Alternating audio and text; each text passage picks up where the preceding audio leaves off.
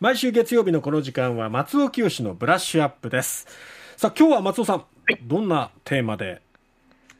はい。あのー、先月の終わりの話なんですけれども、はい、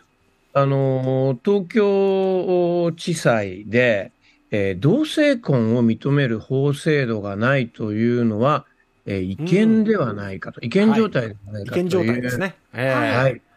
違憲状態ではないかということに対して、うん、えー、その裁判長が、えー、まあ、あの、違憲状態であるという司法判断したんですよね。うんはい、これがまあ、司法判断としては初めてのことなんですよね。うん、まあ、あの、これ、我々の日常の感覚とのもちろん、あの、ずれというか乖離はあるかと思うんですが、ええ、まあ、あの、この前段階として、去年の、あの、3月、札幌地裁では違憲って言ったんですが、うん。えー、今年の6月の大阪地裁では合憲って言って、はい、まあ、なかなか定まらない。で、今回、違憲状態っていう、そうですね、違憲と違憲状態ってちょっと違うんですよね。えー、まあ、これは、まあ、特に、あの、東京地裁の判決ということもあって、まあ、今後の、この同性婚のあり方について、まあ、大きな、えー、まあ、エポックメイキング的な出来事だったのかなという気がいたします。はい。はい。これね、ええ、あの、最近のパターンになってますけど、お二人どう思われます？あの、聞かせていただきますけど、本当にあの、えー、アナウンサーのお仕事っていうところ、立場でもいいですし、そこを離れてからの立場でもいいんですが。一人の人間としてですね、はい。はい。自分の幸せを追求して何が悪いんだろうなっっていうところなんですよね。なるほど。あの異性を愛した人は認められたことが、うんはい、なぜ同性だと認められないのか、うん、その受けられるべき権利がなぜ受けられないのかっていうのがよく理解できないんですよね。私もそうですね。これで同性同士の方が結婚されて本人たちが幸せになって、うん、周りの人もそれを見てよかったねって祝福できる、うんうんうん、他に何か不利益なことがあるのかなっていう。そうですね。これね、僕もそう思うんです。誰が困るんだろうという、うん、あの少なくとも今あの不利益って言葉使われましたけども、えー、不利益っていうところに当たるかな。そんな、うん、影響って考えにくいなって僕なんか思っちゃうんですよね。うんこれね、僕ね、日本社会にはびこる、けしからん罪っていうようなね。けしからん罪。つまり、あの、これまあよく僕、お酒飲む場とかでよく話すんですけど、ええ、の何かというよりも、人を、調和を乱すとか、まあ、調和と、うん、調和とみなされてるものを乱すってことですね。うん、まあ、えー、これが普通、これがえー、標準と思ってた人たちの心をざわつかせるとか、うん、うん、いろんな意味でその調和を乱すということに対しての反感なだけなんじゃないかと思うんですね、これってね。つまり、不利益とかじゃなくて不快に思う人がいるってことなんだと思うんです。うんで、あの、今回、えー、地裁の方もね、こういうことを言ってますね。その夫婦となった男女が子供を産み育てて次世代につなぐという古くからの人間の営みがある。まあ確かに続いてきましたよ、昔からね。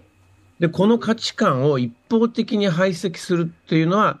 困難ではあるっていう、うん、まあこれリアリズムに基づく話だと思うんですけど、うん、つまり、そういう考えで生きてきた人たちのその考えを改めるっていうのが非常に難しいということも指摘してるんですよね。けど僕からするとですよ、うん、あの、まあ、僕は、あの、同性愛者ではないんですが、うん、あの、同性愛、同性愛者のお立場になって考えてみると、そのやっぱり、あの、まあ、僕はあの、女性である妻とあの結婚してますから、うん、そこでまあ法的な効果を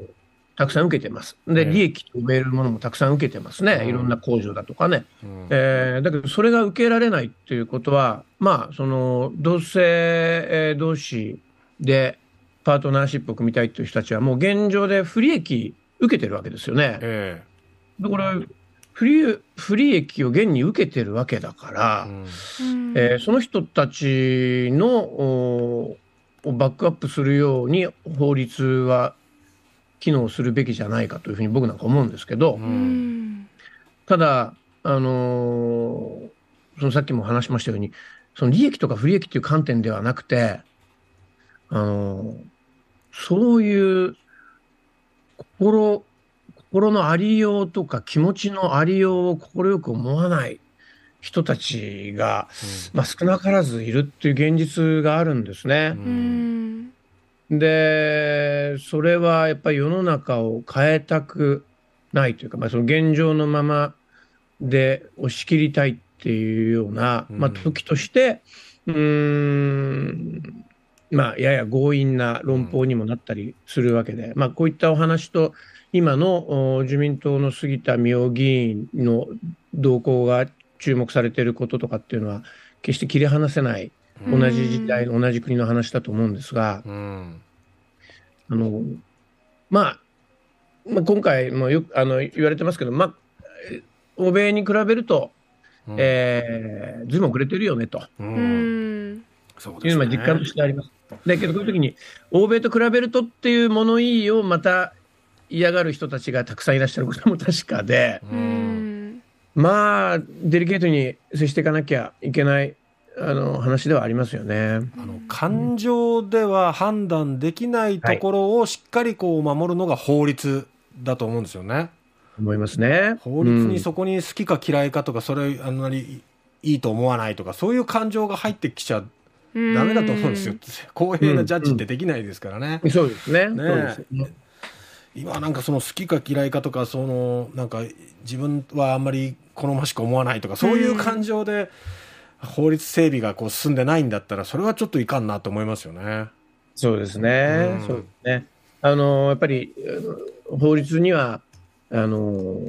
現時点で弱き者という立場に立っている方々を、うん、バックアップするような、そういう弾力性があるというふうに信じたいですね。うん、そうですね。さて、あの、8時40分過ぎのキャッチアップでは、今日どんなお話を？あの、今日ね、あの、番組冒頭から、えー、モーツァルトの命日ということで、はい、えー、振動の命日ということで盛り上がってましたけども、えー、12月5日は、あの、ウォルト・ディズニーの誕生日でもあるんですね。うんえー、モーツァルトが亡くなった日にディズニーが生まれたって、これ面白い話なんですが、えー、今日はね、ディズニー映画から生まれた冬の名曲というのを、おいいですね。お会いしたいと思います。ちょっとロマンティックな企画でございます。楽しみにしております。